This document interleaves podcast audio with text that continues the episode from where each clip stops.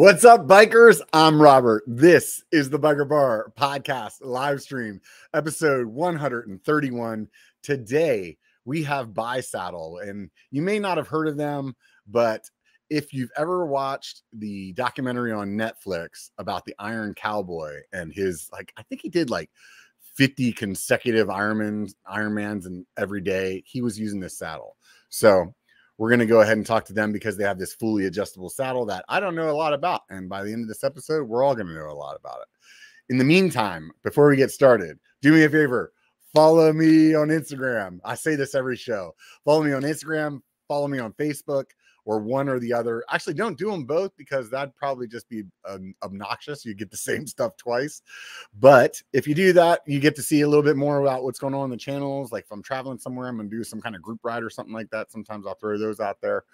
Anyways, it's good. It's good to see those numbers grow. It keeps me motivated, keeps me going. I want to send a special thanks to everybody out there on Patreon, the new people that signed up from last week thank you. Really appreciate it. You guys are my sponsors. You guys are the ones that are making this channel happen and uh, keeping me from getting a sponsor so I can be like, what it would BKXC call it? Joey Trek.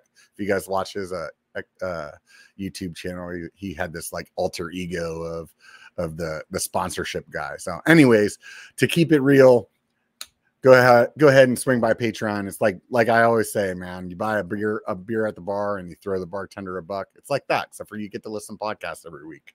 So you could do that or you could shoot down like the five dollar pack or the five dollar club tier whatever you call it over there. You get some extra content get um some stickers get some there's a bunch of stuff on there early release videos stuff like that.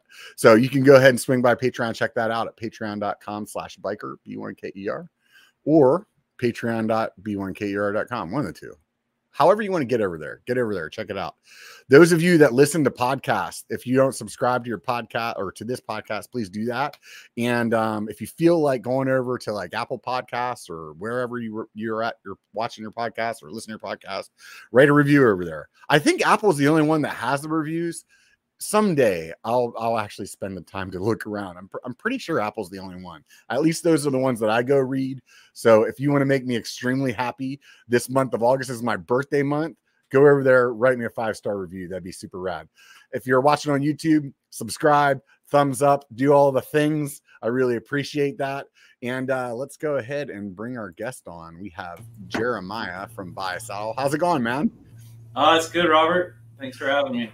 Yeah, dude. Yeah, like I was saying before the show, I I got one of your ads on Facebook, and next thing you know, bam. yeah. I was I, I went and took a look at the website, and uh, like I was saying in the intro, you guys had that that um, the Iron Cowboy running on on your saddle, and, and honestly, I, I'm not usually one of those people that's like influenced by athletes like that. But whenever I saw that like that he was using your saddle, I was instantly like, okay, well, there's something to this because that guy spent an insane amount of time in the seat. Yeah. So. He, he he is a cool guy. He um he's got some haters out there. I don't really know why, because man, I've been up to his house and um, spent the day with him, and he is just the nicest guy. He's got a yeah. family. Um, dude that's the world for you though man. I mean it doesn't matter what you do somebody's gonna bitch about it man. Like i always joke you could get, go out to the street and hand a million dollars to like 10 people and one of them's gonna be like well you know i have to pay taxes. Wow there you go. Hang on a second. Mowing the lawn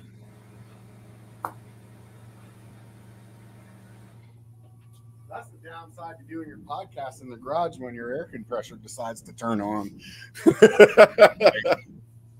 that was the first. So sorry about that. That definitely threw me off a little bit though. But um, yeah, no, somebody's always complaining. It doesn't matter what it is, right? But he, I don't know. So you talked about him being on Netflix, and he, uh-huh. he does. That was that might have been two or three years ago or more. He did 50 Ironman in 50 different states in 50 days.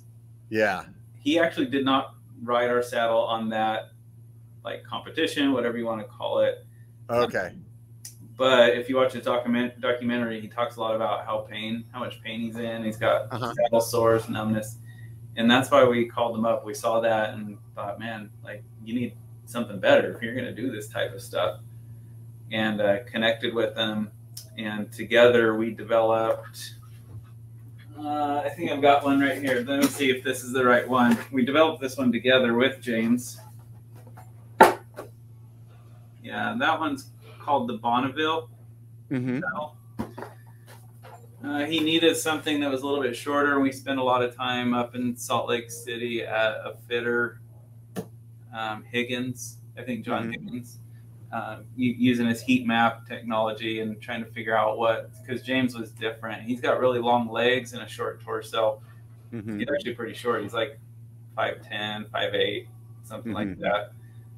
Um, trying to figure out something that would work. And we spent, the reason why he needed something to work I don't know if you knew, he did 101 full distance, meaning like an Ironman distance triathlon. He did 101 in 101 days, and that was last year. Yeah, that's the one I was thinking of. I said yeah, that wrong thing. I appreciate you for, for correcting me. So we're trying to find something that would work for him so he could make it. So he didn't have to tap out with saddle sores and stuff. Um, and that's what we came up with. So, you know, that's just a, later that's what he rode. He rode that 101 days. And he was doing how how much distance a day? Um, cycling that is. The Ironman, right? Is like it's 100 miles, right? It's over 100. Yeah, it's like 112 miles per day. Good, good lord! Wow, that's just crazy to think about. I mean, when he did the 50, that was like, so he was doing full Ironmans for 100 days. Yeah. Now he didn't travel to a different state. He did that at home. Yeah, yeah. Go swim and bike and run. Um, and he had a lot of people outright with him and yeah either way i mean it's like still no matter what you like put around it be, it's still like ridiculous what he was doing so his friend so aaron aaron hopkins uh-huh. shout out to him super uh, he's an awesome coach if anyone's looking to get into tri uh, look him up, Aaron Hopkins. He can get you a plan. And he rode the same. He rode every day with James. Rode the same saddle, and he's a nose rider. He likes to ride kind of perched up on the nose, and and same for him, man. No no problem. That's crazy. It's yeah. just crazy. Well, let's take a step back, man. Where did this? How this? How did this thing come come together? How did Bisaddle become Bisaddle? Happen. Well, I so I've been working in this company for about 10 years. Uh, I'm the general manager, and I work for a guy named John Petty. Mm-hmm. So he's owned, we have a couple companies. He's owned an automotive company, which I've always worked for. Um, we make all kinds of tools for technicians and sell stuff like Snap on, Napa, stuff like that. So and, totally different then. Yeah, totally different, but we're, we were a manufacturer uh-huh. And I'd say five. It's been about five years ago. Our owner John Petty he he uh, decided he was going to be a triathlete. Just he, he's always been a marathon guy, but uh, he said I'm going to try. I'm going to do this triathlon thing. Saddles were just killing him. Like he couldn't he couldn't train. He couldn't get ready. Um, lots of pain, and he's thinking, you know, there's got to be a better option. And he went out and he was looking, and he came across this Bisaddle thing. But five years ago, it was owned by a guy named James out of Oregon, uh-huh. and he his saddle was a little rough around the edges, so it was more of like a medical device almost. It was sold uh-huh. to physical therapists and stuff would sell it. Okay. And anyways, John came across it and, and he called him up and James wasn't really doing the business anymore because he had gotten hurt. He'd been hit while he was actually riding a bike. Oh no! Uh, yeah, so he was kind of done. He's like, I don't know what to do with this thing, and he sold the company to us, the Bisaddle. Uh huh. So at that point, it was like partially developed. To the idea uh, of being able to. So I guess let's explain what it looks like, maybe, so, so the people that are listening, it's yeah, kind of the, yeah, it has the rails of a regular saddle. Yeah. And then kind of a platform, but then on top where the actual padding of the seat sits, it's adjustable like in and out. And does it go front and back or up and down at all? Or No, no well, your seat post is going to do your fore aft. Yeah, yeah. But that's a base. That's a carbon base. Mm-hmm. Carbon rails. This one's a titanium rail base, and there's four bolts on the bottom, and you can. So it allows you to make the the the spread the seat in and out, so you can open up the nose or you can open up yeah. the the rear of the seat. So basically, the it's like a seat's cut in half, and then the two pieces of the seat are kind of in a in a in a they have they have the ability to go in and out. So then that way you can just set that for your sit bones like specifically instead of um, you know something that's just prefab right out of the out of the box, right? Yeah, and then you know normally sit bones aren't quite as important as long as they land where the cushion's at. Okay. You lock it in. The front is where most people are uncomfortable. Um, so that's kind of you're tilted forward a little bit. Uh-huh. You get, you know, a lot of numbness, um, a lot of pressure. Some people end up having surgery later in life because they rode a saddle that put all the pressure in the middle and they rode it that way for years. And, and instead of putting pressure on the sit bones, they put it on the middle, and crazy stuff happens later in life if you do that. You get nerve uh, damage, and yeah, huh. not good. So not a good thing there. But back to the story. So we bought it from James. It was rough around the edges, and it took us two years or more to develop something that actually looked like a saddle. Um, and was adjustable. Filed a few more patents, and um, then just kind of grown from there over the past two and a half years. Right. So how how is it that um, well first of all I guess that it solved the problem for the for the owner? Yeah, it did. he's, he's actually at, in Boulder right now doing the seventy point three that they oh, have wow. uh, tomorrow. Yeah. Yeah, he so, rides a lot. And... So is a triathlon?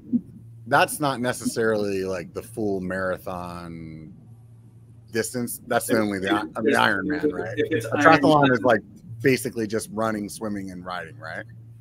Yeah, there for Ironman brand. There's the two two distances: a full, which is a full marathon running, um, 112 bike, uh, I can't remember how long the swim is. I think 2.4 miles. Too too long.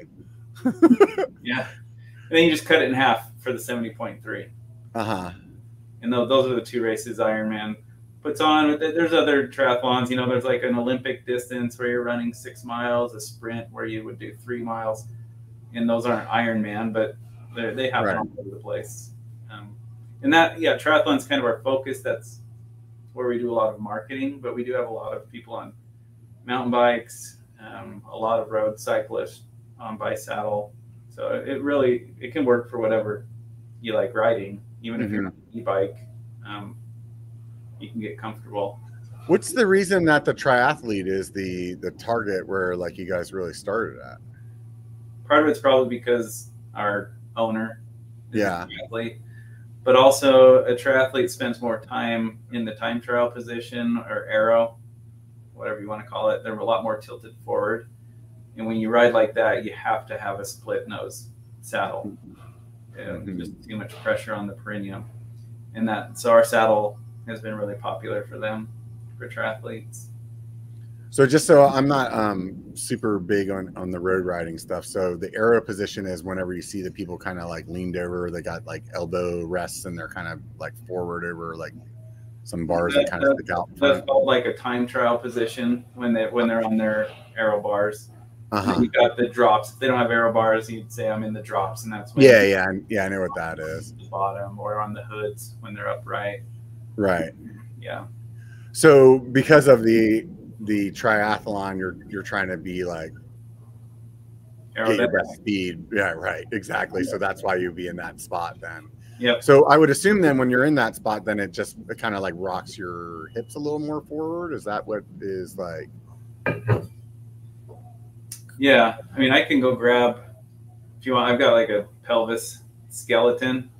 You can yeah. just explain it. You don't need to show okay. it, honestly, because people are listening to podcast anyway. So. Oh, true. They're not going to see it. Yeah. Yeah, yeah. but yeah, when you're so right, our pelvis, our sit bones are angled like that. When you tilt forward, they become more narrow Mm-hmm. on the seat. And if the seat's too narrow, the sit bones won't even land on the saddle. Um, they're going to be entirely on the outside. So all the weight of our body is going right in the middle on the soft tissue.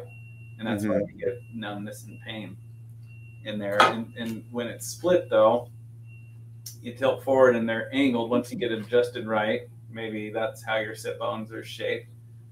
Then the sit bones can land actually on the saddle and take the weight off where the soft tissue is at. Mm-hmm. So why don't they make it like? I mean, I don't know. Is there a product maybe that the seat just like tilts to?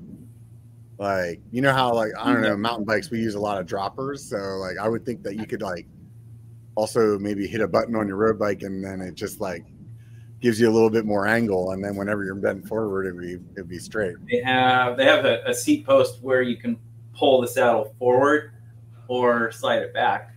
Uh huh. Um, you get two positions. You kind of pop it forward or back. Interesting. But I haven't seen one where you can change the tilt. Yeah, yeah. So um the bisaddle, it in all the pictures that I've seen, it seems like it's pretty short in the nose compared to a regular saddle. What's the reasoning behind that?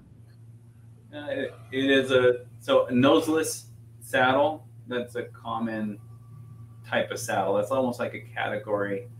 There, are, there's quite a few brands out there that are noseless that are really short. The Mhm. reason is to try to get as much pressure off of your soft tissue Uh-huh. by having most of it off of the front of the saddle and trying to get more weight onto the sit bones. Got it. Got it. Yeah, there's a specialized saddle that I use a lot on the mountain bike. It has a pretty short nose, but I honestly thought that was just so it didn't like grab my shorts as much because that's what I really noticed more than anything is that Yeah, like when I'm moving around, it's it's not getting hung up, and I thought that was the whole reason behind it. Maybe uh, maybe those guys are on something over there too. Oh, no, there's a, there's a lot of great saddles out there. It's not like there's not. I, our saddles more for someone who they've tried them and they still just can't get the custom fit. So they might be close. Maybe the front's just a little bit too wide. Maybe the back's just a little bit too wide, or even the center. They maybe they're getting some thigh rub where their legs meeting up to the pelvis and they got some saddle sores. And really, it's a it can be a couple millimeters is all they need to Mhm. to not have a saddle sore and to not be numb anymore. Yeah, yeah. Would it be accurate to say that like most people's like hips aren't aren't um, asymmetrical? Oh, it's super accurate. Yeah, a lot of a lot of people will ride with one side further out than the other one Uh-huh. saddle. You know, a little bit crooked. Yeah. Yeah, we're not we're not all symmetrical, and everybody's got one leg longer than the other for the most part. Um, Does that add into like how the the saddle ends up getting set up, or Uh, as far as one leg longer than the other, you can do some adjusting with a bisaddle because when it comes out, if one side's one, let's say one side's out further than the other, it will drop a little bit because you can see that's rounded. Mhm. I know you can't see it on the podcast, but the yeah, but the base of where the seat is base sitting. is rounded. Yeah. So when one side slides out, it goes down on that rounded curve. Uh-huh. So that can help if one leg's a little bit longer. If it if it's too drastic, then they're going to want to get a fit because then they you probably need some shims for your shoes. So Oh, interesting. Equal, yeah. Man, this is all stuff mountain bikers are just like, man, this sucks. This sucks. I just go drink some more beer when I'm done. Didn't know there was shoe shims. Come on, man. Yeah, on a mountain bike, if you're unless you're competing in like Xterra and you're you're putting in hundred miles, right, probably don't care. But right. an hour out there, then whatever. Just Yeah, I mean, it's unbelievable the things that you notice about comfort on a road bike compared to a mountain bike. Um, I'm I'm not a, a big road biker. Realistically, it's just something else to like like burn some calories. Or my lady likes it more than me. And um, but you get on a road bike and real quick, man, you'll like 15, 20 minutes because you're not moving. You're not getting like in mountain bike, you're up out of the saddle, you're like readjusting because you're you're going downhill, so you're out of the saddle, or or you're you know throwing. Yeah, I, I never knew the fit until I bought a road bike. Yeah, and then you're on a road bike and you're sitting still just for like like you're really not moving at all, you know, other than like your legs. And all of a sudden, it's like man, you you're you you and you have nothing else to think about except for man, this stem's too long, or like I don't like where my right hand is, or like you definitely have a lot of time to to figure out what's right and what's wrong there. So um, I could see where a product like this starts to become apparent because mean, yesterday I rode I, my truck's in the shop this week, and uh, normally I ride mountain bikes on Tuesdays and Thursdays, and so I couldn't get out on the mountain bike yesterday. So I'm like, okay, I'm gonna go like do 50 miles on the road bike, and um, I I haven't done 50 in a while. Like for a long time, it's like I just usually do this little 20 mile loop, and that's that. And I'm telling you, like I, I put in some big days on the mountain bike, and I mean not not like Iron Man days, but but uh, I thought, dude, I could go out and bang out 50 miles, no problem, you know. And dude, by the time I got home, I was definitely feeling it, like my knees and the saddle for sure, like 100% saddle. And I I don't know, does that just like is it is it the saddle itself is is just not right, or is it probably just my assumption is like lack of use, right? Yeah, Maybe. So how do you know the difference between like you need to like build it up and you actually have a problem? If you have numbness, you got a problem with your saddle. If you have saddle sores, you got a problem with your saddle for sure. Right. If your sit bones are sore, you might not have a problem. Uh, sit bones, um, you probably just need to ride more, and you'll be okay.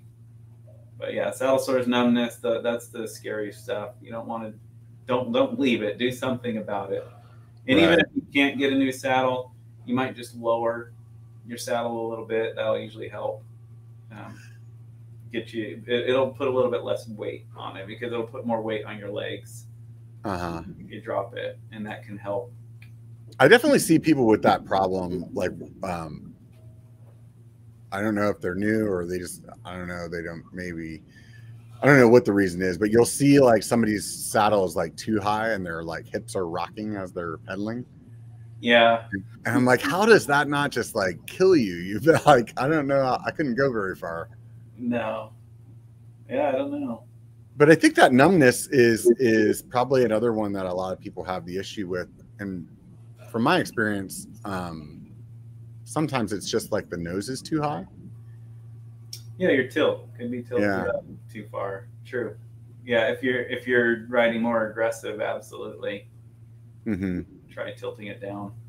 I know, like James, before we worked with him, he had he would race, and and he said sometimes he'd be numb for hours after the race, or I think he even had times where for days it would oh, just wow. stay.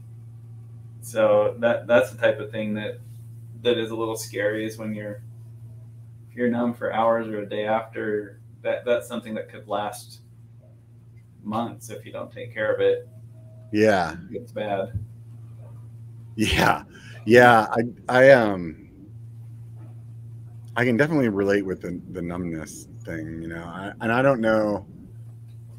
Could even be numbness in your your legs or feet or arms can be mm-hmm. Somewhat saddle related too. Um, but you know that could also be your stem's too long, your stem's too short, or or the saddle's too high, or like you said, tilted too high. And there's a lot of stuff that comes into play with numbness, especially when it's in different places on your body. Yeah, yeah, yeah. I feel like the seat post and like the way that it's adjusted, and or like the seat comes on and off, could be redesigned. Yeah, it sucks. Most, yeah. most, of them, most of them are terrible, especially if anyone listening has a Peloton. They use something that came from like a kid's bike in the 80s. Like they're, I don't know what they were doing on their seat mount. Um, almost all those exercise bike type things like Echelon and Peloton, they're terrible. Like, you would think a company like that would have their shit together. I mean, they're charging like Yeah, would five think. grand for those things or something. yeah, those things are pretty expensive. most mountain bike, um, I found most mountain bike seat posts are better, and I think Yeah. it's because it's a dropper post, so someone's giving more attention to it. Um, you know, it's more like a product, it's more of a name brand type thing. Other seat posts, nobody cares, but a dropper. they I just can't. I Yeah. can't stand the way that they're like the two bolt system. I just feel like every time I, because like with this, a dropper, a lot of times they'll you'll you'll put air in them through the top of the, the seat post. So Yeah, it's like when you take it off, it's like you know you're going to be at least four or five rides before you get that damn thing back to where it was. yeah, You know, first of all, and like it's just like trying to get those screws in there, and I, I feel like there should be some kind of almost quick release mechanism that you like just turn one big lever and it opens up. You can take it off, and then one big lever, and it's like back to where you had it. Yeah, you can't see it, you know, on the podcast behind me, but I've got a trainer, and that's our trainer for t- like testing and stuff. And Mhm. it has a quick saddle changer on it that we use. It's a fitter type thing, and that's kind of cool. You just pop a lever up, and the saddle comes off, and you put the lever back down. Yeah, I feel like that should be standard. Like I don't understand why it's not because oh god, I just want to like smash my head into the wall every time I take my seat off. It's really Buy a Peloton then. yeah, know. it just oh man. I thought on the exercise stuff? Like, Huh? what if you're what, on like a Peloton? What I think is really crazy. What if your wife or friend or whatever wanted to ride it and they wanted a different bike seat, and then they're you're trying to switch back and forth, and those things take you know 10, 15 minutes to switch. Oh, yeah. Yeah, I would imagine they'd probably be better off just like buying another seat post. It's because it's a regular seat post, right? Or No, No. no, it's all it's like integrated, built in, so you oh, go figure, right? Yeah. So you can't just buy another seat post and like just drop it in whenever you're ready to switch in between. But we do. I mean, I I guess I bring up the problem. I didn't think about why I brought it up, but we've got a new product we're going to come out with, and this will mount. Our base will mount to the Peloton, and then we've got another part that just slides in. So, you know, Oh, nice. can grab the. If there's someone else in the home and they want a different saddle, they just pop on a different pad onto it. that makes sense. Yeah. So, so when people go to your site, there's a couple different saddles on there. What, um, what, what, uh, how do how do people decide what they're looking at? Like, what's where they start, or Okay. There's two different places. There's the main product page they can go to, and there are three different saddles on that page. Um, if they're Well, unsure, go ahead. so let's talk about the the three different. What what, what do you got on there? There's the SRT1, the SRT2, and then we've got a Stealth on there. These are a different, they're all a different length. So the SRT1, that was our original bi saddle. And then SRT2 is actually the newest one. And then we'll talk about the Stealth in a minute. But before we click on any of those, down below on the website, there's also uh, like a test someone can take. If they don't know what they want, they can pick, you know, am I a road rider, am I a mountain bike? And it'll take them through a series of questions to find out which bike saddle is best. And the questions are more based on what pain am I experiencing to figure out what saddle is best. Mm-hmm. The reason being, a stealth is a little bit wide in the center for some. And with it being a little bit wide, if someone's already experiencing some inner thigh rub, no, you don't, you don't do the stealth. It might be a little wide for you. You'd be better off with an SRT 2 because it's more narrow in the center. So you don't have to worry about the inner thigh rub. Um, and then you got the SRT 1.0. Kind of the difference there is the one is super, super short. It's really meant for nose riding, more for time trial. And the SRT2 is more for someone who wants an all around saddle. They want to ride upright. They might want to do time trial, be an arrow. They want to do a little bit of everything. Mm-hmm. And on the stealth, I'd say I usually direct people to the stealth. Those who have ridden a split nose saddle before, um, stealth is a great option because most people on a split nose will say, "Hey, I'm pretty comfortable, but uh, the front's just a little too wide or a little too narrow." And the stealth can mimic every split nose out there, but you can make the front the width that you want. Interesting. What's the benefit of the split nose? It just like like kind of take all the pressure off of that. Like, I don't know. Is there like a an actual name for the taint? I don't. Yeah, I know it's the taint, but it's the real name's the perennial. There you go. Yeah. Thank you for educating me and and probably ninety five percent of my listeners. so it takes the pressure off the perennial? Yeah, the pressure off the perineum. Perineum. That's it. Perineum. All right. Perineum sounds like some kind of fancy metal or something like that, but yeah, it kind of does. Right. Uh huh. So those have been around for a while, though, like the split nose thing. Yeah, they have. I mean, a lot of times if you buy a tri bike, it's going to come with a split nose saddle. Interesting. And, and that it, it really just is because once you like change from riding on the hoods to in that aero position that you really like kind of your your hips rock forward and then wherever your seat would probably be comfortable on the hoods then it wouldn't be comfortable there. So that that's right. kind of i'm guessing that's what it over it's overcoming yes. Yeah, yeah you're right. Yep. okay. There's also you'll see on a lot of saddles advertised a cutout. Um, yes. people also see something called a channel. Uh-huh. And really difference is a cutout's normally kind of a pocket shape. It's rounded, and the channel's straight. It's still a gap in the middle, but it's a straight gap. Um, mm-hmm. you know, it's parallel to each side's parallel to the other side. And I don't really know, other than trial and error, I don't really know how to direct someone on whether they get a cutout um, or a channel. Um, mm-hmm. But you know the difference. So you, you know, maybe if someone can just kind of think about it what happens is on a channel, it gives more surface area for the sit bones, but it also diminishes the amount of room to get rid of pressure on the perineum. Okay.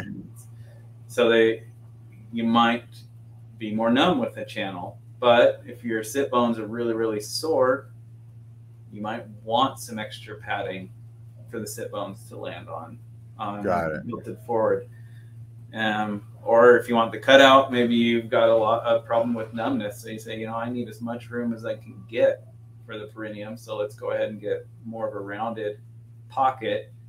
Um, but then there's going to be a more pressure load on the sit bone, meaning it's more pointed. Mm-hmm. Like, uh, it's not as spread out. Um, so there's going to be, yeah, there might be like one point of your sit bone that's taking a lot of pressure. So if you're getting numbness in in your perineum, then that's more than likely you could use some. You're saying a, a, a channel or a pocket to try to relieve that. Yeah, that should help a lot. Get the pressure off of your perineum so you don't have numb junk and Got it. you're under the sit bones. Yeah, yeah, I know how that goes. I was joking with the lady yesterday. I was like, I don't know if I'm just starting to feel myself again or I have to go to the bathroom, but it's one of the two. yeah. So yeah, I mean, it definitely definitely happens, and I think you know it happens less on the mountain bike, but um, I feel like sometimes, man, you're in like that. Like I live in Northern California, so we have some pretty long climbs at times where you're sitting in the saddle for an hour or more, you know, and um, unless you stop to take a break. So it's it, in those aspects, I think it reminds me of, of, road biking then, where you really start having time to to think about your fit, you know. Yeah, I know. I before I rode bisaddle, yeah, same thing. If I'm on a long climb, I'd get numb. Yeah, I don't, you know, anymore with the bisaddle, but and it makes me think of too. I I found a lot of benefit with padded shorts, even with bisaddle. Like I, uh-huh. I liked it, um, but my sit bones were still a little sore because our bisaddle isn't super squishy, whatever you yeah. want to call it. Um, the padding's a bit firm on purpose. Um, it's supposed to be that way, and the padded shorts like spread out the weight. And so I, I wear them on mountain and on the road.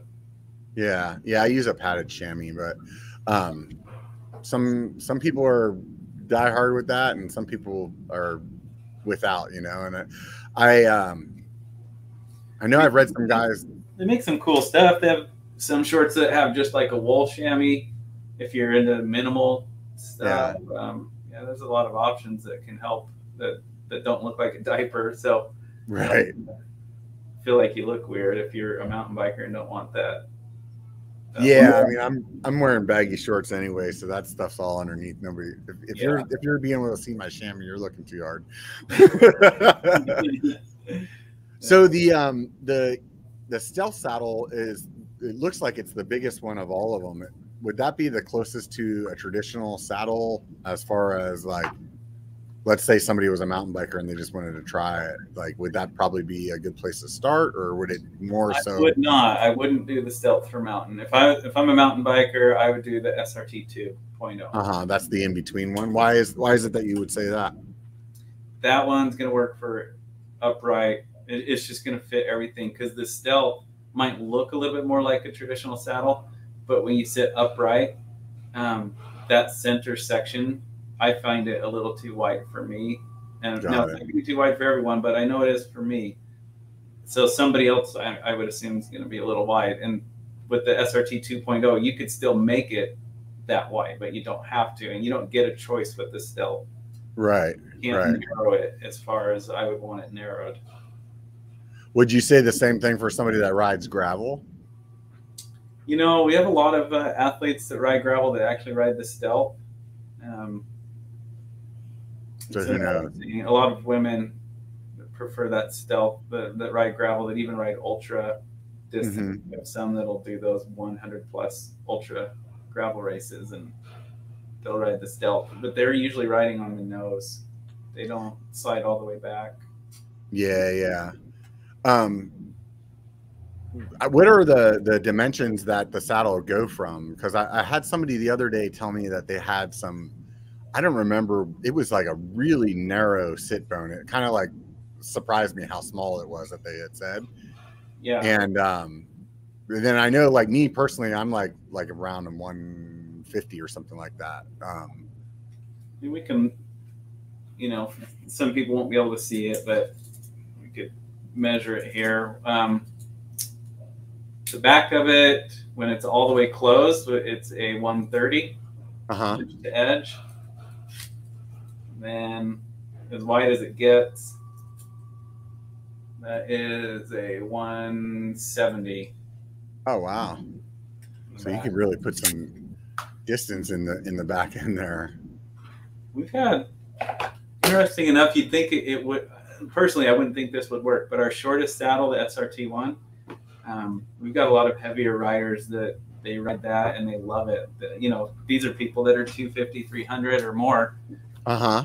And I've got one right here. I'll show you. So size wise, the yeah, it is a, quite a difference in size. A lot shorter. But this one, the really short one, the SRT 1.0, um, sometimes they like it as wide as it'll possibly go in the back and the front as narrow as it will go, and it makes like a wedge. Mm-hmm. And perineum, it doesn't even touch the saddle at that point. Interesting. So basically, on the bottom side of the the seat cushions, there's just a couple of Allen Allen screws. Yeah, a couple Allen screws, and we provide a short Allen wrench that comes with it. Uh-huh. Short meaning um, the front of it shorter, so that it's easy to get up under the rails, mm-hmm. get the bolts once it's mounted, it can be a little tough to get up in there without that shorter Allen key. So once somebody gets whichever saddle that they get, how do they go about figuring out what's right for them? Is there like a baseline setting that you start at, and then kind of what's the process to go from there? So there's two options. For those who can end up watching this on YouTube, there's there's a quick quick start guide inside the, the lid of every box Okay. Follow. The quick start guide would be taking your saddle, your bi saddle when you get it, and turn it upside down and put it on top of your favorite saddle. So if that's the one you're riding right now, if it's kind of comfortable, put it upside down on the top of it, undo the bolts on the bottom, and just match it. Mm-hmm. So it's just if, if one saddle's on the bike, take the other one, just put it on top. Got it. And match it. Match the same shape because you can mimic almost any shape with a bike saddle. Lock it down, tighten it down, and from there you just mount it and go for it. Um, that's the quick start guide. Now, if you want to be more technical, then inside each bi saddle, there's some. So there's, there's just more stuff that comes with it. There's a piece of cardboard. Okay. Uh, and you could just use your own cardboard, but we do supply a little piece of cardboard and we instruct you to put it on to a flat surface, sit on it, and you'll actually get two sit bone indentations. Um, you get a fancy crayon that you can peel off the paper on and rub it over top of the cardboard, and then you'll see the center of your sit bones. Once you find the center on the cardboard, measure it and find out, you know, am I a 120? Like, what is it? Um, if you don't have a tape measure, the instruction book actually has a tape measure in it printed. Okay. So you can use that. And once you find that out, then you you look and say, well, you know, how aggressive do I ride? Do I ride really aggressive? Do I ride a little bit upright? Depending on whether you ride fully upright or more aggressive, you either add nothing to your sit bone measurement or you could add up to four centimeters and that's four where centimeters. Four centimeters if you ride. Oh wow! Yeah, that's a lot. And that's because we want the sit bones not to be on the very edge. When you add four centimeters, say you're a 120, right, and you're going to go up to uh, 160, mm-hmm. then your measurement is edge to edge. On okay. the back of the bi saddle. So if 160, it. take it out to 160, edge to edge on the back, tighten it down, and lock it in place on the back. Mm-hmm. Don't worry about the front yet. The front is really for comfort. So if, if I'm going to do a full direction, like full fit with the cardboard sit bone, I make the front as wide as possible, get it on the bike, and start riding. And it will be probably too wide. Um, you'll feel it on your inner thigh where it meets the pelvis. You'll feel mm-hmm. too much pressure and then I'll start bringing in each side a little bit at a time until the pressure is gone, and that'll mm-hmm. that's the sweet spot. Once you find that, you're done. So how do you know if like you need one side to be like off kilter compared to the other side? That's the best best way. you'll you'll just feel it. You know, you, you you'll pedal and you'll feel it touching the outside or the inside of your leg. Uh huh. And you'll know I need to bring that side in more. Got it. Got it. Do you need to put any kind of like lubricant or anything like between the actual saddle and that platform that it sits on to keep it from creaking or anything like that? Or no, we yeah, no lubricant. Definitely don't put any lubricant on it. We have little washers that are a star shape in uh-huh. between, uh-huh. and they dig into the plastic so that it won't move because you don't oh. you do not want it to move after you tighten it down. Right. Right. Okay, I get what you're saying there. Yeah. Now, so go ahead. I'm gonna say part of it is, uh, you know, it, maybe it's common sense, maybe it's not, but we always want to measure whatever we have before we take it off. You know, don't just pull your old saddle off and shoot from the hip. You want it, and it's in the directions, but measure your height, your seat height to the highest point. Mm-hmm. Measure from the stem to the center point of the old saddle mm-hmm. not to the nose because ours is going to be shorter. So a nose, if you set it up and do a nose measurement, then it's going to be too far forward. So you measure to the widest point of your old saddle, come back and set it up with the bi saddle to the widest point from the stem mm-hmm. back. And from the crank up, bi saddle's a little taller than other saddles, so you're going to have to lower your seat post just a little bit. Mm-hmm. And um, then you, you want to watch for, like you've talked about, your tilt on there too. So look at that. Usually you want to be at least one or two degrees tilted forward. Depending on how you ride, you might go a little bit further. Mm-hmm. And all of those can make a big difference, even front to back or tilt. Can change how it feels like a lot. Make a big Mhm. Yeah, definitely. Um, I, I it makes me wonder why the split design maybe isn't used more because, I mean, I I could say that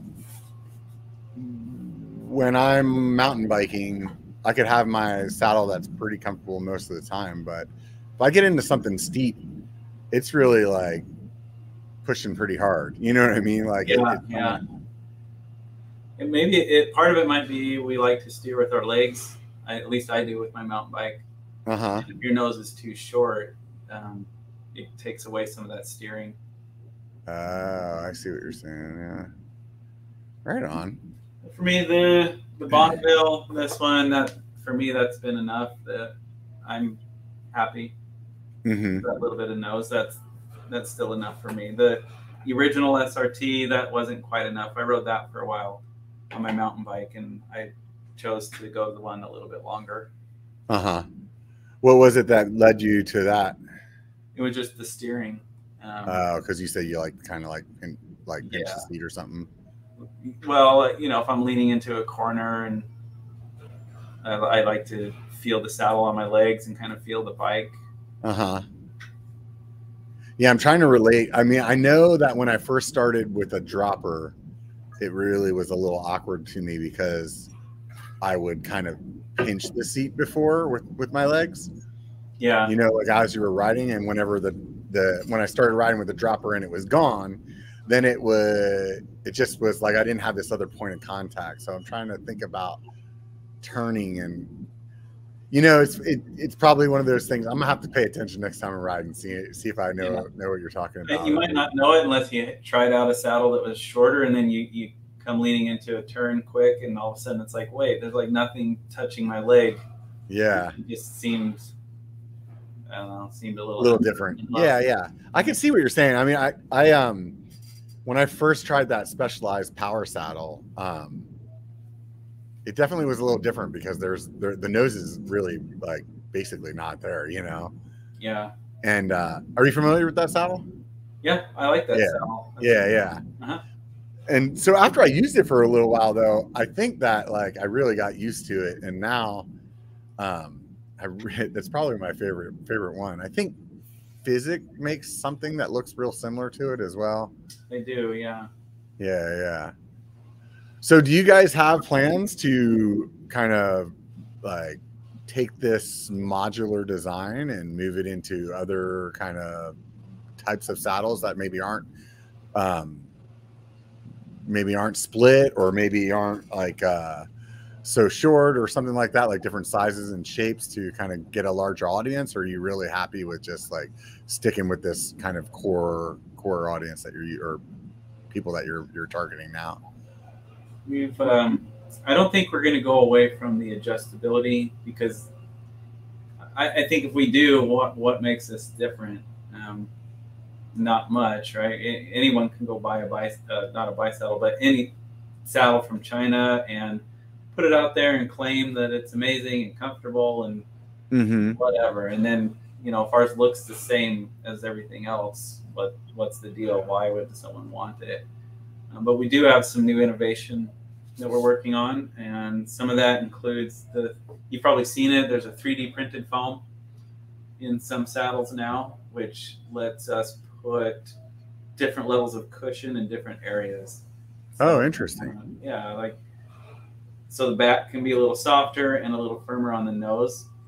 uh-huh there's going to be a, a higher point of pressure load, so we can put a little more padding up into that nose where it needs it a little less in the back, so it can spread the weight out a little bit more. So we do have some 3D printed stuff we're coming out with. Um, one of the innovations we're really working on is trying to make it more lightweight. Um, uh-huh you know, we're a lot of our saddles are 300 grams or 340, and for some people that just is too much. So we're working on getting down under 250 to 200, which is a little tough because we've got some extra hardware. We've got bolts and yeah stuff, but I think we're going to get there. Some maybe with the 3D printed foam, which is a lot more light, and then we've got a vacuum formed foam that we're going to come out with. Um, and we might we might come out with a road. We've looked at that. It'd still be adjustable, but uh-huh. longer, um, a lot thinner in the midsection, and be yeah more comparable to a road. And regarding like mountain bike, I don't know. I, I think our SRT 2.0 is already the right shape for a mountain, uh-huh. but, but we might need to make the cover more robust so that you know when you're crashing, it doesn't get torn up. Uh huh. Of course, so we, do, material- we have a lifetime warranty on the frame, so if anyone has a problem, you just get a free replacement. Uh huh. So, um, on the frame, are you saying like basically the whole thing, or just the, the bottom piece? The frame's the bottom piece. Okay. So that's a lifetime warranty. The only thing we don't warranty on the covers would be, yeah, if you tipped over and you know you had an accident and tore it. But if, mm-hmm. it, if something happened, like it cracked on its own, or something came apart, then then we're going to warranty that. Yeah, or like the rails or something like that. Uh, like what if they yeah, bent or something? the rails like had a problem, or yeah, we'll got it. Get some new stuff. Oh, we do have a. Most people don't realize this that maybe they don't see it on the website. Um, you can actually try it kind of first, right? You'll pay for it, but you get 90 days to ride it. You don't have to return it new. Um, it's not like a pair of shoes. You know, once you wear them, you can't return it. We want you to try it, ride it, adjust it, really um, give it your best for 90 days. And if it doesn't work, we'll take it back and do a full uh-huh. on it. What do you guys do? You guys go to any events like Sea Otter, or I don't know if there's a something similar for for road bikes or triathletes. We did. We did like Sea Otter last year. I don't think we're gonna. I don't think we're going this next year. So yeah, sometimes we'll do Sea Otter, um, and then we'll do because we're big into triathlon. We'll go to the like Ironman type stuff. Um, we're lucky. We live. We're in St. George, Utah, so we've had both of the world championship uh, Ironman races are going to be here. They we just had one in the fall, not the fall, but the spring. We had the world got moved from Kona with COVID, got moved to St. George, and then this um, fall we're going to have the half Ironman World Championship here. So we do we'll go to that type of stuff. Yeah, yeah, yeah. St. George has some pretty good riding, mountain bike riding down there. What what do you? how, were you a, a roadie first or a mountain biker first? No, mountain bike. My son got me into it. He he was on the high school uh, NICA circuit, whatever it is, and so he was doing that for a long time, and and it just seemed like it was fun, and yeah, yeah. So I got a mountain bike, and yeah, we've got a lot of trails. They're putting in some really good stuff too, though. They haven't finished it, but they're putting in 50 miles up. Um, there's a mountain called Pine Valley Mountain. It's the biggest mountain. If someone's in St. George, they can look, and there's just a really big mountain. And so they're going to put in 50 miles up there with a downhill course, and they're going to make it all set up for NICA so kids can come and race, and it's going to be awesome. Plus, yeah, no. other stuff. We've got like Gem Trail, we got Bear Claw Poppy, uh, we got some yeah some famous stuff all over. Yeah, there's definitely I've seen some pretty rad riding down there. So, what would be the the don't miss if you're going to Saint Saint George? Uh, well, I know very few people get to go, but Red Bull Rampage is just mind blowing. Yeah, where the guys because that's here too. That's right outside Zion Park, so maybe thirty minutes outside of town. That's where they run down those. Yeah, yeah, yeah. Um, but yeah, if you if you're just coming to ride yourself, I'd say Bear Claw Poppy, that's one of the trails that's been around since I was a kid, like forever, before mountain biking was really even a sport. Uh-huh. So Bear Claw Poppy or the Gem Trail out by a place called Hurricane. Well, they, here they say Hurricane. It's really Hurricane, but you got the Utah. Yeah, it depends on which side of the river you're from or something yeah. like that, right? th- those are the two I would check out. Or if you're really adventurous, you can do some of the Red Bull stuff, like on Flying Monkey, is one of the trails. I've not, I'm not that crazy. yeah, it doesn't sound. That doesn't sound like. I, that's the kind of stuff I like to watch and not not uh, yeah. not participate in. There's some. I uh I rode with the guy that that was in R- Rampage and. uh just the way that he looked at some stuff was like it, it was mind blowing because we were riding this trail and and he just like jumped off this freaking ledge. And like like like the trail is over here and he jumped off this rock like 15 feet down to like flat or something like that. Like it was nothing. And it was like all the rest of us are like trying to figure out the line over here that you ride. And uh it was just like it, it was one of those moments where it made me realize like oh if your skill set's there the way that you look at stuff has to be so completely different yeah. than everybody else we've got a lot a lot of the Red Bull or the Rampage pros live here now. We've got like Ethan Nell. Yeah, man, I'm trying to remember some of the others. I know we've got three or four. Yeah, somebody said Jaxson Riddle in the Jaxson Riddle. Yeah, I think he's Tyler here. McCaul here in Tyler's the here. Yeah. Yeah, I guess that's what happens when you build something. Like, what is the deal there? Is it like, um, is that like like federal land or something? It's like, or is it private property and people just go out because it seems like people just go out there and like build whatever the craziest shit is they can come up with. Yeah, I, don't, I don't know how they're allowed. Like, it's federal land, so I'm not sure what they had to do or deal they had to make with the government. But yeah, it's yeah. all federal land.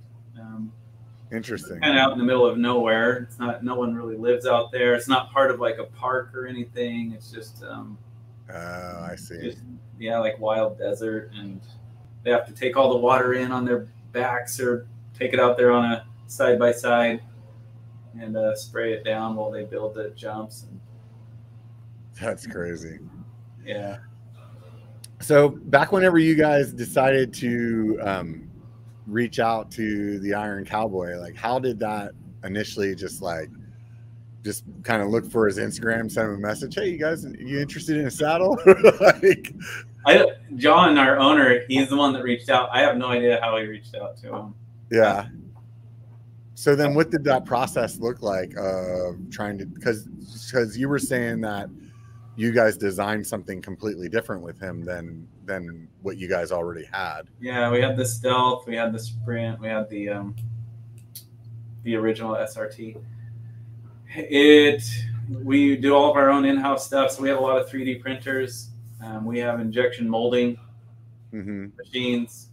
Uh, we don't make our own foam, so we don't have the equipment for the foam. So, and this comes from the manufacturing of the other stuff that you guys do.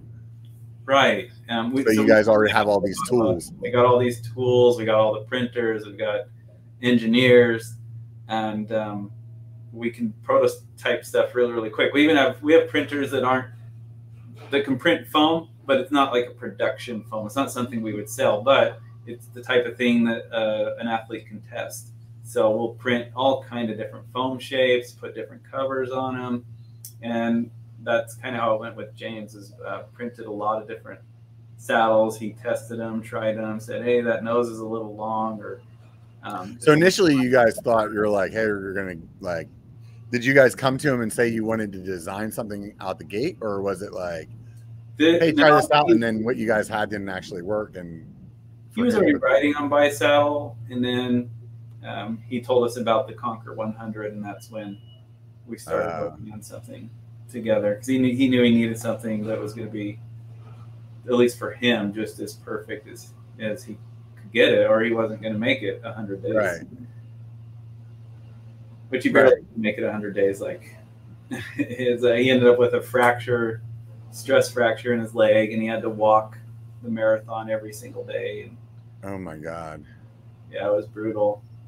Did did they do a documentary on that too? Someone filmed it, but they haven't released it yet. Wow. It'll be. I can only imagine. Like that's just ridiculous. Walking a marathon. How long does it take to walk a marathon? I remember most days he was getting done at 10, 11, almost midnight, and then oh he'd back up at 5 a.m. in the pool. I don't even know what you do for recovery on something like that, you know? Uh, there, there was some crawl into a coffin like Dracula and like wake up the next day. he'd, he'd, be totally asleep, and they, they'd be massaging and and uh, cooling and heating and.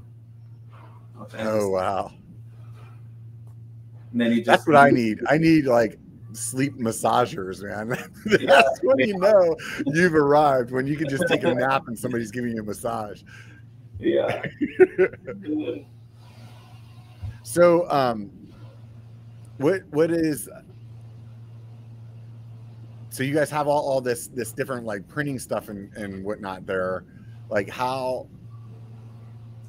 how do you just go about like somebody's just like hey I'm, this needs to be a little bit shorter and just kind of adjust the, the plans and reprint it again or like what does that process like how does that go uh, so most engineers are going to use a software called solidworks mm-hmm.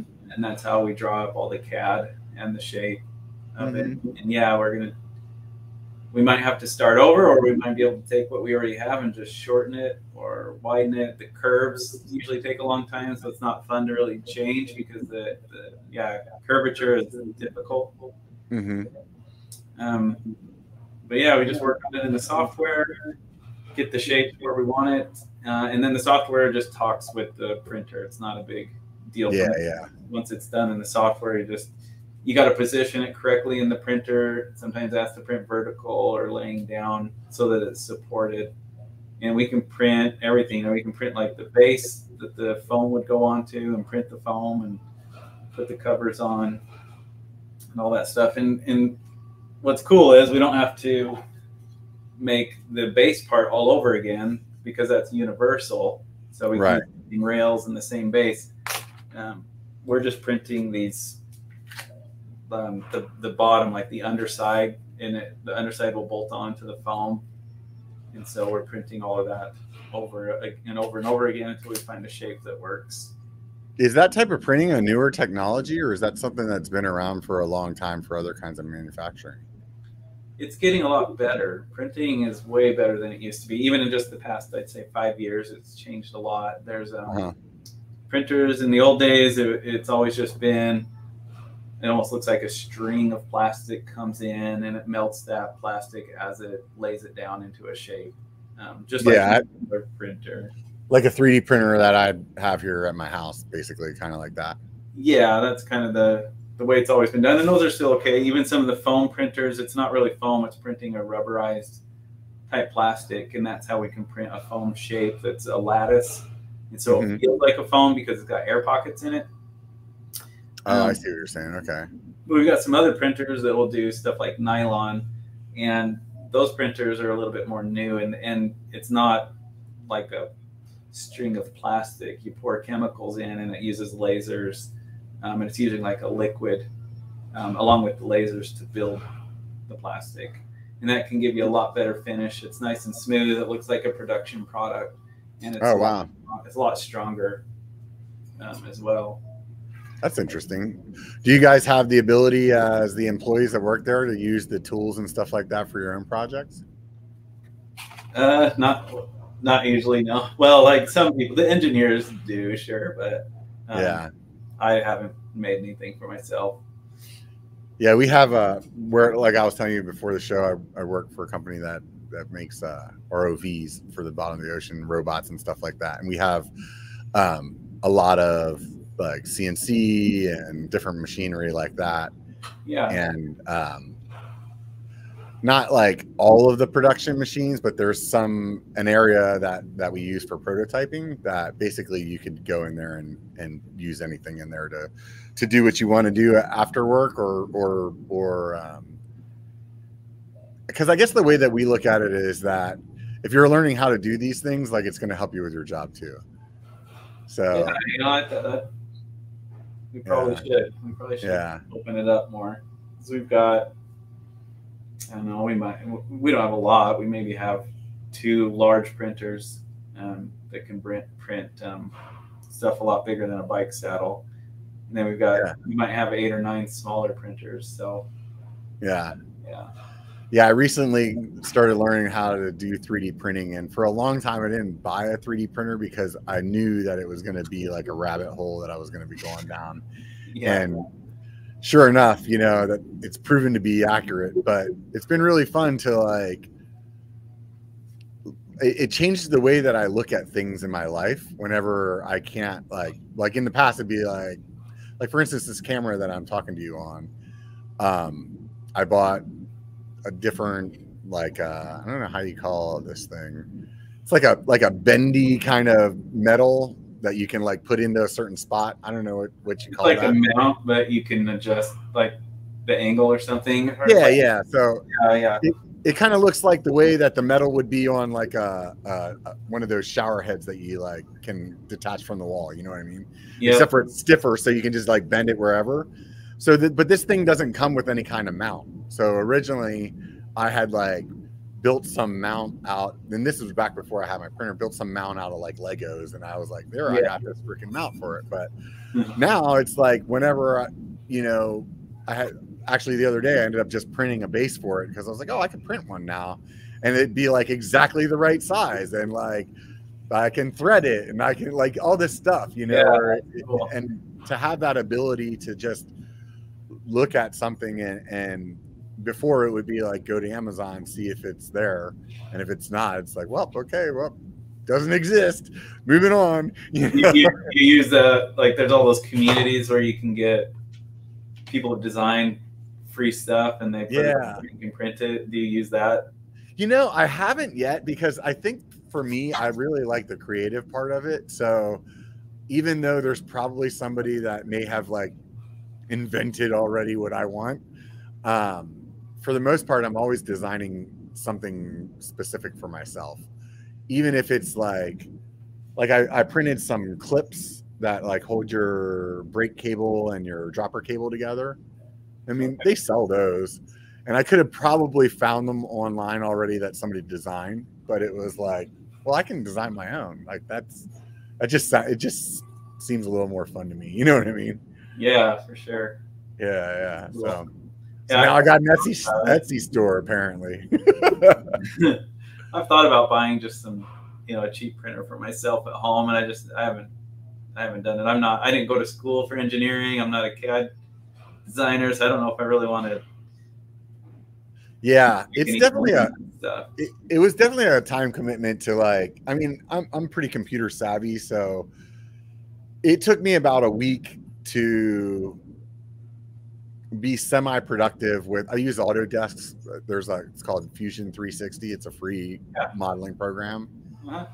and uh it took me probably a week to get decent you know? It was probably less than that before i was already trying to make something but then it would be like look up how to do this and then i would get a little bit further and be like look up how to do that now and Yeah, at this point i'm sure there's like probably 90% of the software that i don't know what i'm doing but for the things that i've been wanting to invent so far it, the, hmm. i have enough tools in in my tool chest to be able to like to make them them you know? So it's it's been really interesting. So i, I can imagine working in an environment like just full of people that are have that that kind of skill set is interesting you know? Yeah, it's fun. You know, I I used to own a woodworking company, a cabinet company, and I loved designing kitchens and bath type stuff, laundry rooms, and and uh, using we used cabinet building software like 2020, and I love that stuff. But, and and maybe that's why I'm kind of interested in doing my own thing with printers too, because that was a lot of fun. I, like I said, I just don't know if I want to take the time to learn it, and if I maybe I should be doing something else with my life than that. but I don't know. yeah yeah I, I can understand where you're coming there from there for sure it, it definitely at times it's like hey it's it is how many how many things do you need to come up with to waste your day away with right yeah Yeah, got some bikes I need to ride. I can't be. yeah yeah. so you mentioned earlier that the uh that if you guys were building a mountain bike saddle that you would make the material a little more rugged it is the durability of the current cover like what what's that like compared to Well, like a I- Well, because like you know, you think of like a WTB. A lot of times they'll put a. It's almost like a vinyl, a boat grade vinyl, on Mhm. there, and then they'll put on cloth. They might sew cloth around the sides, so that when the side hits the ground, you don't tear it like you do on a vinyl. And ours is vinyl. You know, whatever you want to call it, vegan leather um, type material, but it's not the boat grade because the the boat grade type of vinyl is a little thick and there's it's really hard to get cushion with that. Mm-hmm. Um, you, you can't sink into it, which I think is fine on a mountain bike if you're not spending hours and hours on the saddle. So that's where, yeah, we might need to, to upgrade it for mountain bike, but it is going to change the comfort level a little bit. Um, mm-hmm. So we just even though you said that the saddle is kind of firm though, so that's interesting to me. It is a little bit firm. I think the foam, to me, the foam would be like a medium firm on our mm-hmm. saddles. The SRT two is a little bit softer, um, but the SRT one and the and the uh, Stealth are definitely more firm on the firm side. Hmm. I think it helps keep your sit bones a little bit higher. Uh-huh. Off of the saddle. Keep keep the perineum a little bit higher off the saddle. And, uh-huh. Um, yeah. Is there um any any like thing that's that aside from the adjustability that that makes the BiSaddle stand out from from other saddles? Is there any other innovation with that or how short they are is definitely different. There, I actually don't know of any saddles as short as ours uh-huh. that are more traditional shape. There's some funky ones like on Amazon that aren't. They don't even look like a bike saddle. They're just like a maybe there's like two pads they could sit on. Oh, I think I have seen those before. They're but it's like only like supporting like the sit bones and that's it, right? Yeah, and, and maybe they're good. I haven't tried them myself. Uh, it's just it looks a little too strange for me.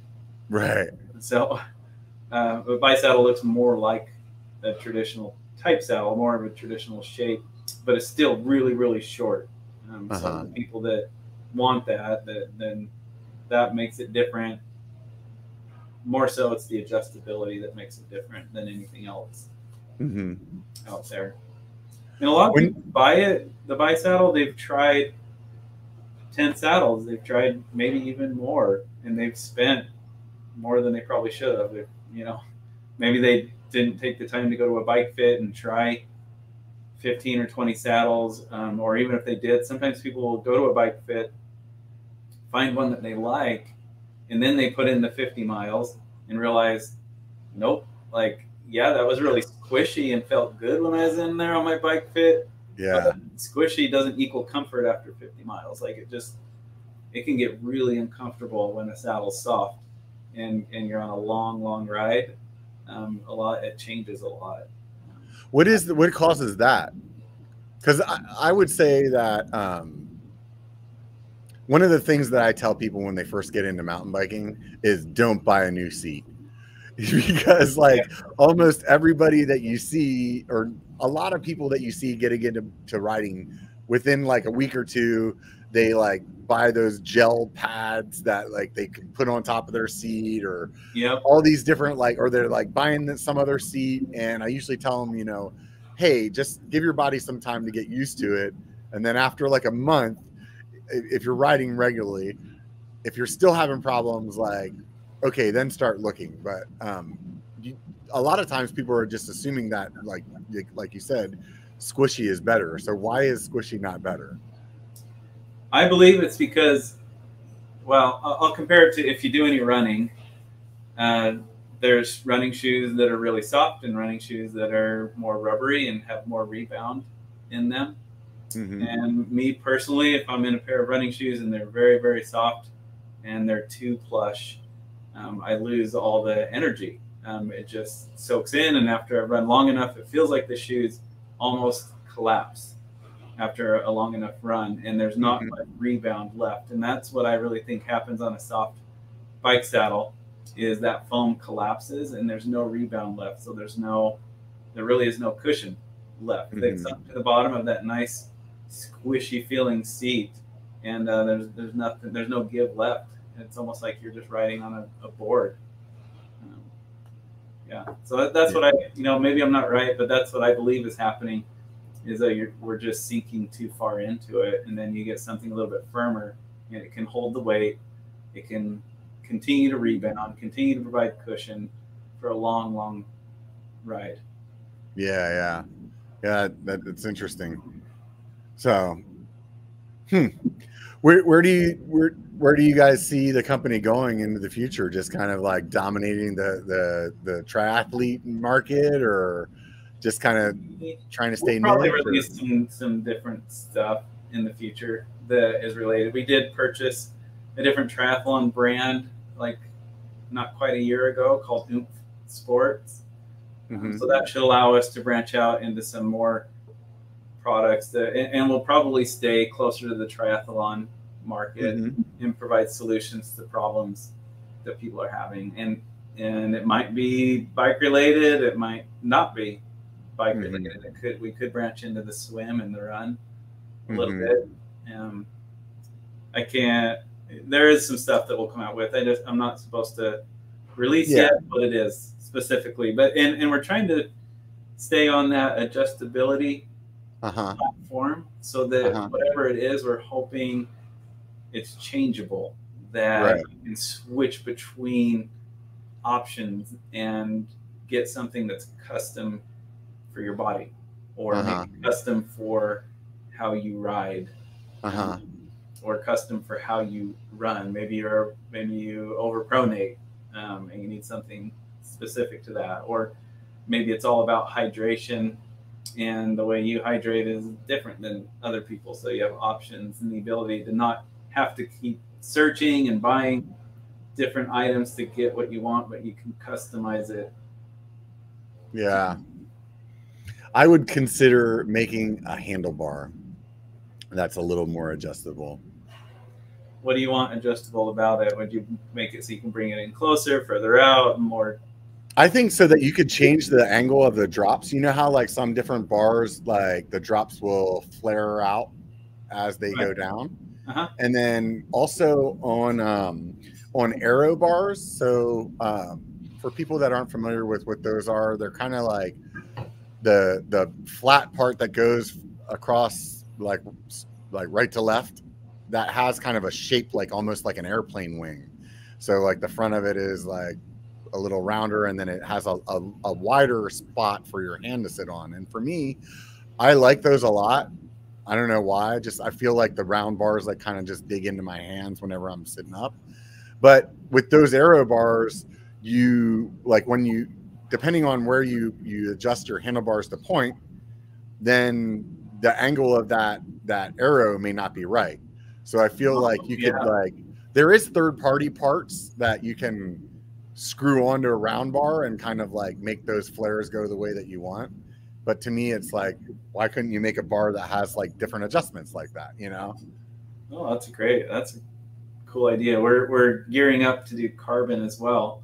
Uh-huh. We I just um mostly plastic um, type stuff here, but yeah, we're getting everything set up to do carbon. So we should be able to do some custom carbon because you're going to you know, if it's a handlebar, you're going to want carbon for a road bike. Mountain right. bike, I'm sure aluminum's fine. Carbon's still pretty popular. I mean, I, I, use carbon bars on my mountain bike too. So, okay. Yeah. But how about mountain bike? Would you change anything with a mountain bike handlebar? Mountain bike handlebar. Well, just I've seen some that have like it's almost like a you know the little pad on a on a skateboard um, the rubberized part underneath it like screws in for the trucks so they can yeah. move back and forth. They have those little rubberized grommets in the handlebars so that when it's vibrating a lot, it doesn't come through to your hands. Yeah, that company I actually had on this podcast a month or two ago. I think oh. it's called Fast F A S T or something. Yeah, they're here in St. George. Yeah, yeah, that's cool. You guys have a lot of a, a handful of companies down there that are either mountain bike related or bike related. So I've seen that. You know, we've thought about, you know, could that be translated over into just a, a handle grip? Mm-hmm. Um, There's a company called Rev Grips that have like little, ru- like rubber grommets that that give the grip a little bit of move movement to it. Oh, okay. Yeah, yeah, you can check those out. I I tried them, and the ones that I tried they didn't really. I, I don't know if the grip, the, the the movement in the grip didn't bother me any, but the actual grip itself, I wasn't a fan of. So, okay. like for me, it may like that was the that was the problem that that I that I personally had with it, and I don't know. Like if my issue with it is actually like has anything to do with like the performance of the product. You know what I mean? Right. Like I, I bet it was doing what it was supposed to do, but to me, I was just like, I don't like the way these feel in my hand. You know, like Yep. so like it to me, I ended up uh, because I grabbed the end of you know back in the day, people used to use the kind of like the bar ends on on mountain bikes, Okay. and I I climb like that because I freaking started mountain biking in the 90s and we all had bar ends. So like even now, whenever I'm climbing, I I usually am resting my hands in that position. And um those rev grips, the way that the they work, the outside is like this machine piece of metal and it just would dig into the palms of my hands and it was like I didn't like that part. Yeah. Like my boy, he likes the just the all foam, you know, just Uh-huh. like the rubberized grip. But I love the rubberized uh, grip. Yeah, I haven't like tried it. ones with the metal on the end. I like those those ones. Yeah, I, I um I used to use grips that had the the, the um, rings on both sides, and I've really been going with the ones that just have the one on the inside now, like on the the closer to the stem. Yeah. But um, yeah, know it's interesting how that how that stuff kind of everybody has their own their own their own thing, right? Yep. So anything about BiSaddle that you you think that we we didn't touch or Uh, just you know, if someone gets onto the website, they should know there there there's a lot of different options and configurations on BiSaddle, and there's more than one place to do the configuration. The first place most people go is they come to the product page. Maybe I click on the SRT 2.0. But once I'm there, then you can pick what type of rail you want. You know, do you want a chromoly rail? Do you want a titanium rail? Do you want a full carbon fiber base? And that's what really would be the great. just just to uh to kind of sidetrack us a little bit there what would be the ris- reason that you would choose a different rail material It's to just for a weight savings. Like titanium is 20 grams lighter, uh-huh and then the full carbon base is oh, it's like 40 ish grams lighter uh-huh than the titanium. so the rails are carbon the base is carbon like everything's carbon at that point Yeah. Yep. Now and then as far as strength then that's still just as strong it's really strong, and but part of it, the reason why the carbon's so strong is it has an oval shaped rail, which Mhm. means it only works with with a top mount. And now most mountain bikes are top mount, meaning the seat post clamp will mount top to bottom. It'll pinch okay. Uh, a lot of tri bikes have a side mount where the bolt sideways, you know, it comes through sideways, and Uh-huh. unless you have like the specific oval side mount clamp, then it won't work on the side mount clamp. and you guys don't have a, a an option that works with that clamp then for for the side mount clamp, yeah, our standard are chromoly and the Uh-huh. titanium are round rails, so they work on the side mount. oh, okay i see but you just can't go carbon No, you can't go carbon unless they have to either get a hold of the manufacturer of the bike or the seat post and make sure they get the oval side clamp, and then Got it'll work for it. oh, okay Um, so you pick that. Then on like the SRT 2.0, we have a black one or one that's white. So you pick that. Uh, and as well on the 2.0, I can select either a channel cutout, which is straight, like we talked about earlier, or you can get the cutout, which is more of a pocket shape. Mhm. and that really just comes down to what kind of relief you're that you're looking for Mostly what whatever you're suffering from. Yeah, if you have numbness, I'd say get the cutout. If you have sit bone pain, I would go for channel. Okay or saddle sores, I'd do channel. hmm So is that something that is is that all on the site there, or because Yeah, when when you click on the actual product, it has Mhm. all those options and explains the difference between them. Or if someone wants something even more custom, we have on the website. It's called Builder. It's uh huh you know, just the top. You click on Builder, and you can go through and and pick each component separately. So you can see a picture. You can see, oh, I want the chromoly rails, and there's a picture of just the chromoly rails. Mm-hmm. And then you pick the padding, um, and it's all just there. You select the padding. And then we even have, if they use the builder, you can pick a color for the bottom of the saddle. It's an accent. Oh, cool. Yeah. Pick, pick a white, a blue, or a red if your bike has an accent color and you want to match it. Mm-hmm. And then you can choose an add-on. Add-ons just like if I was unsure and I didn't know, well, you know, maybe I want to try the Stealth, maybe I want to try the SRT 2.0. You can try a, a second saddle at a discounted price if it's added on to the order. Oh, so you could basically have like at that point like two different that you could switch in between. Yeah, to try, and, and then you can send back the one that you don't want. So yeah, if you're unsure, I'd always recommend you know grab one of those because you're not going to get the discount buying it later. Uh huh. So you might as well add it on and then return it if you don't like it.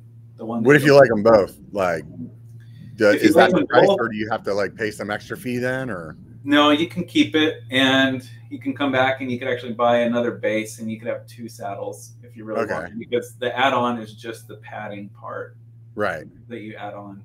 Um, yeah, that's fine. Right on. Keep going.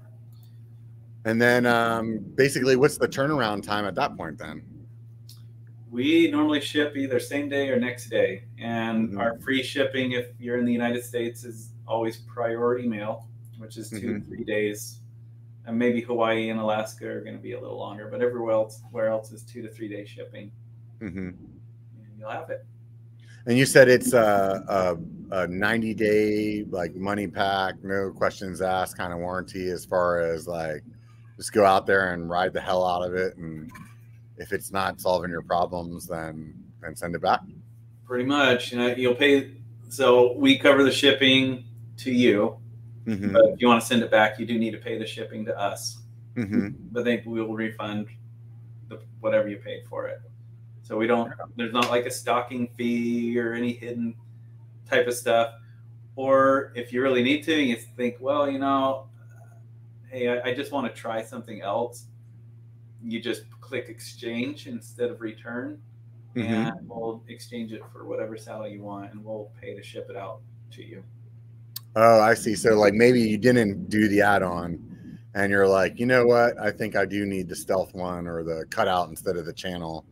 Then you could exchange the ones that you have. Do you get another 90 days at that point or? Uh, no, not at that point. The so you'd want to do that sometime within the 90 days if you want the exchange. Got it. Okay. So basically all of your switching around has to happen within 90 days. Yes, or you'll you'll you'll end up with whatever you switch it out for. uh, we'll, we'll, still do an exchange after that, but we don't do a return. So maybe you want a third exchange. Yeah, uh-huh. we'll do that after 90 days. Not a big deal. You know, oh, okay, cool. for six months and you just didn't get a chance to write it, and now you finally did. But yeah. you want to try a different one, then that's fine. You just get with us and we'll switch it out. Yeah, yeah. And then you said it was a lifetime warranty on the the base, and then um, basically, what what was the rest of the warranty? The rest of the warranty, I, I, guess it doesn't state it on the website, but at this point, we've been in business like five years. We've always just done lifetime on yeah. really everything. Yeah, um, yeah. The you know if someone wears it out, we will usually give them a discount on a new saddle if they've just ridden it so much that there's nothing left, and that does happen sometimes. We'll usually discount a new set of pads for them. Right. So for the most part, there though, it's just a matter of buying the pads again, then, right? Yeah, you can keep the same base. Just pick up another set of pads. And... So, so most people don't wear the base out. Is what, what I'm getting at. No, I, I haven't seen it happen yet. And what do the pads cost if just say you're a you're like hey, I'm not trying to work some kind of deal here. You guys did a great saddle. I wore mine out or I wrecked it or whatever. I drug it across the ground and yeah, you know, like what what does that cost on its own? They are some of them are 150, other ones are 160. Right. And the whole saddle itself, I think, if I remember correctly, ranges from about 240 up to 350, mm-hmm. depending on if you get carbon or titanium or chromoly. Uh huh. So so there's a little bit there. I mean, obviously it's a little more expensive than a a normal saddle, but I mean, for like the the for an, something that's going to solve a, a, problem as specific as that, I would expect to pay more money for it. What what I think is kind of cool about it is if maybe you're at the beginning stages, you're just getting into cycling, and, and you're thinking, well, like I don't want to buy ten different saddles just to find one that works. Even if someone returned the saddle, buy it and try it because you can mimic really any saddle out there. So if you're thinking, well, I you know I want to try something that's more like an ISM or I want to try a, more like a WTB or I want to try the something more like a road saddle, you can pretty much mimic anything out there and try it and see what it feels like, adjust it, make and then mm-hmm. that way you can try 10 different saddle shapes with one saddle and mm-hmm. see what shape really works for you. Uh, there, there's one thing we didn't cover. If you really want the saddle, you can even change the profile on the bike saddle. What do you um, mean by that? These are called wedges. Okay. If if on bisaddle you're still getting some numbness, then we might recommend something more rounded like that. That'll so where does that go? That goes in between the the the base that you have. So it kind of locks into the base and then the seat goes into that again on top of that. Yep, and just locks in. Ah. And those come with every saddle or that's an add-on piece? Right now they come with every saddle. Now within probably the next four or five months, we're we're updating the base now it'll it'll be retroactive, so even pads from the past will fit on the new base that we come mm-hmm. out with. But when we do the new base, because it's going to be new wedges, we're probably going to make those an add-on.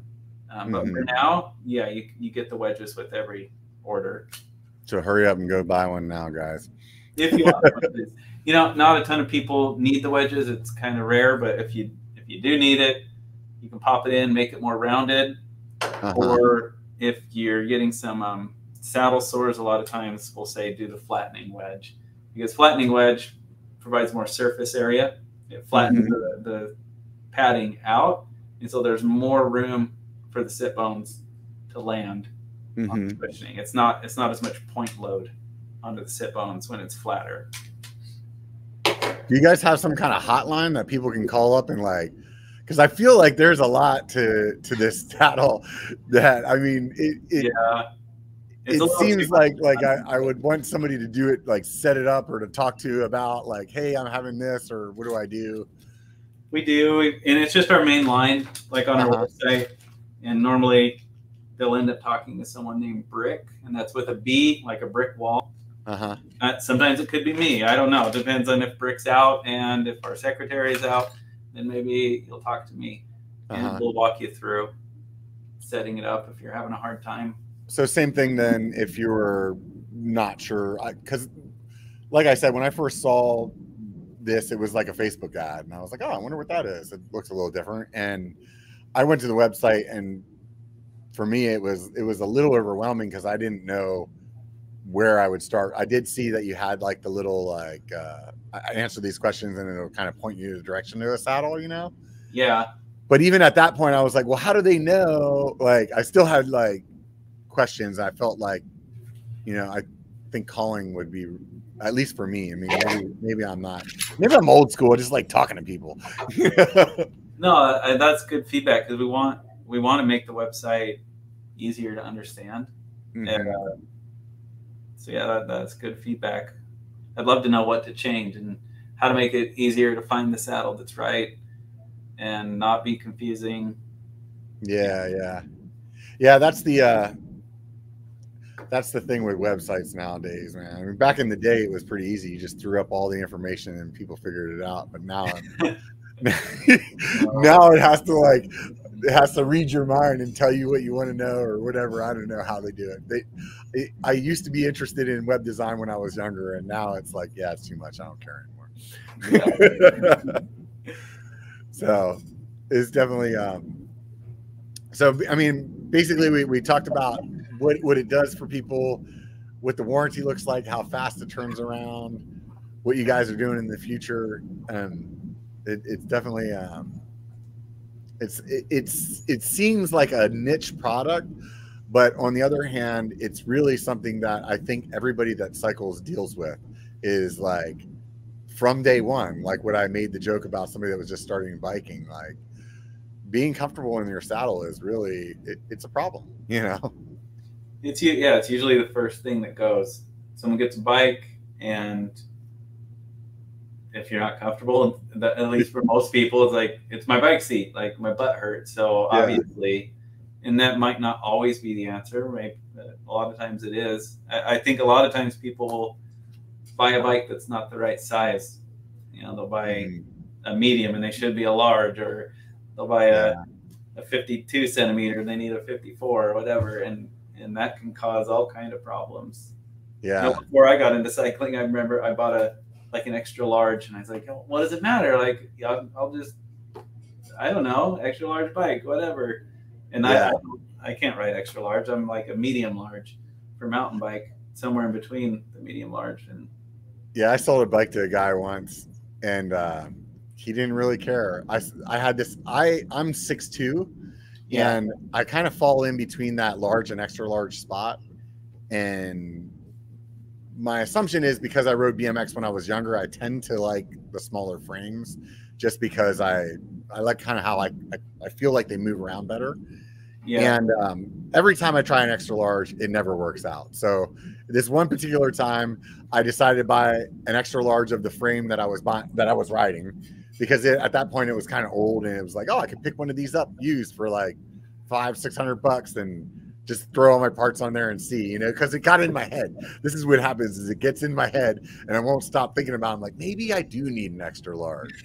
and uh, so, sure enough, I rode this bike for a while, didn't like it, and I was like, all right, putting all the parts that were on it back on, and I'm gonna sell this thing. And um, this dude came to buy this extra large bike, and he was like, if he was lucky, he was like five four and and I was like, you know, this is a little big. He's like, nah, it's fine. I'm like, well, I mean, it's like you're you're you sure? Yeah. And he's like, nope, nope. This is I like this bike. This is the one I'm gonna get. And I'm like, all right, man. But uh, yeah, people, you know, who knows? Maybe he just wanted that to like ride around town with his daughter or something like that. Maybe you know, and if that's the case, like yeah, maybe it doesn't matter as much. But if you're gonna go out and and do um, some serious riding, having the right size, everything is is pertinent, you know. And that I mean that kind of brings up something with the bisaddle. I don't think bisaddle is really meant for a leisure rider, um, someone who's not spending a lot of time. Like it, it, I don't think it's it's just not the right saddle. It's really meant for someone who is riding a lot, who maybe rides, you know, two times a week. Yeah, you, you're probably going to need to do something unless your rides are just at the grocery store and they're like 10 or 15 minutes. But if you get out and you really ride and you're doing 10, 20 miles at a time, then bisaddle is right for you. That's yeah, you should be looking at. Yeah, I think that's the reason that um it that that I thought about it more and more because, like I said, I saw the ad, I went to the website, and I contemplated whether or not, like, hey, should I reach out to these guys to see if they want to be on the show? And um, at this point, I'm riding usually six to seven days a week. Probably, um, it, it depends. For the most part, like almost every day, and um, being comfortable in in in that area it means a lot especially if you want to do it every day like that you know where um yeah if mean, you're was, good, like we'd love to send you one but if you're good on power saddle i usually say don't change mm-hmm. you know, if you're if you can ride that much and everything's okay, I'd stick with what you what you I, have. It's proven and. Yeah, I'll say it like this. I was in the infantry, so that means there's a good portion of my brain that isn't working properly. so, like, I could just be dealing with it and being like, yeah, this is the saddle. Yeah, so, saddles hurt. Like, that's yeah, normal. Yeah. yeah. Yeah. Like, when you were talking about how long it's sore after, I'm like, okay, well, I've never had it be sore like numb for another day, but I mean for for a little bit afterwards. I lately I've been having this thing and I thought it was cuz I changed my shoes, but now I don't know what it is.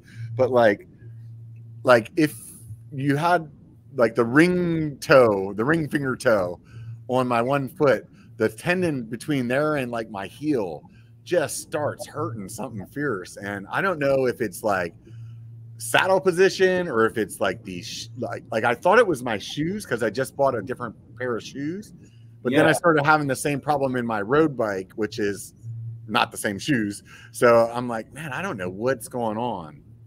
Or I'm just like hmm. overusing it. You know what I mean? Like probably every time I, I go to the doctor, they're like, you need to do yoga. And I'm like, yoga. I eat yogurt. Isn't that good enough?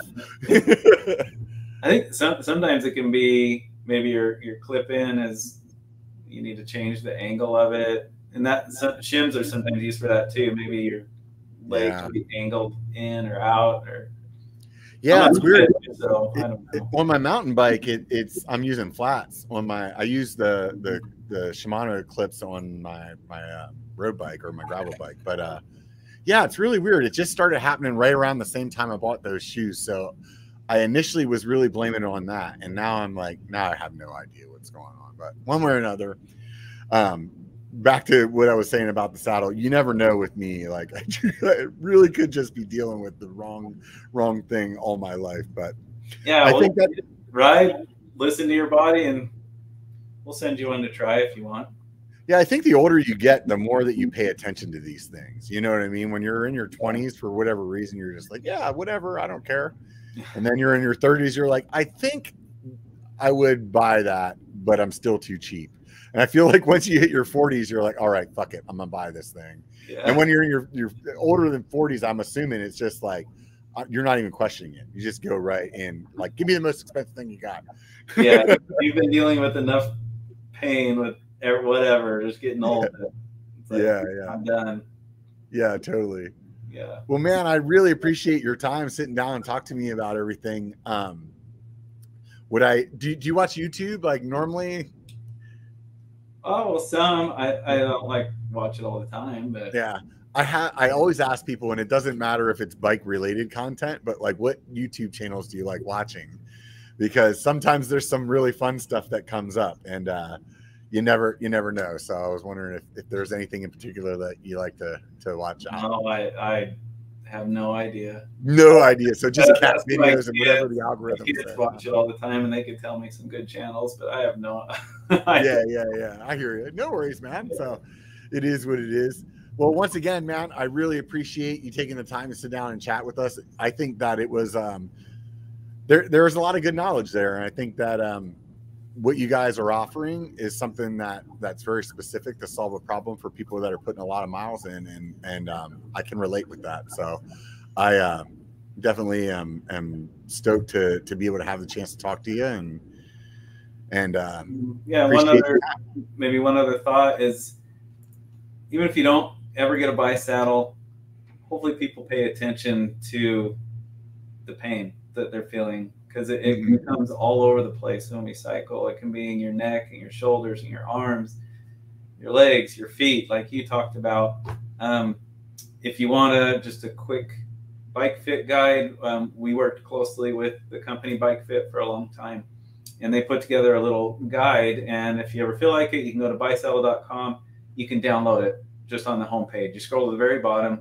It's a quick, it's like a troubleshooting guide. So mm-hmm. if you're feeling pain in some area, you can grab that guide and it will give you some recommendations on what to change.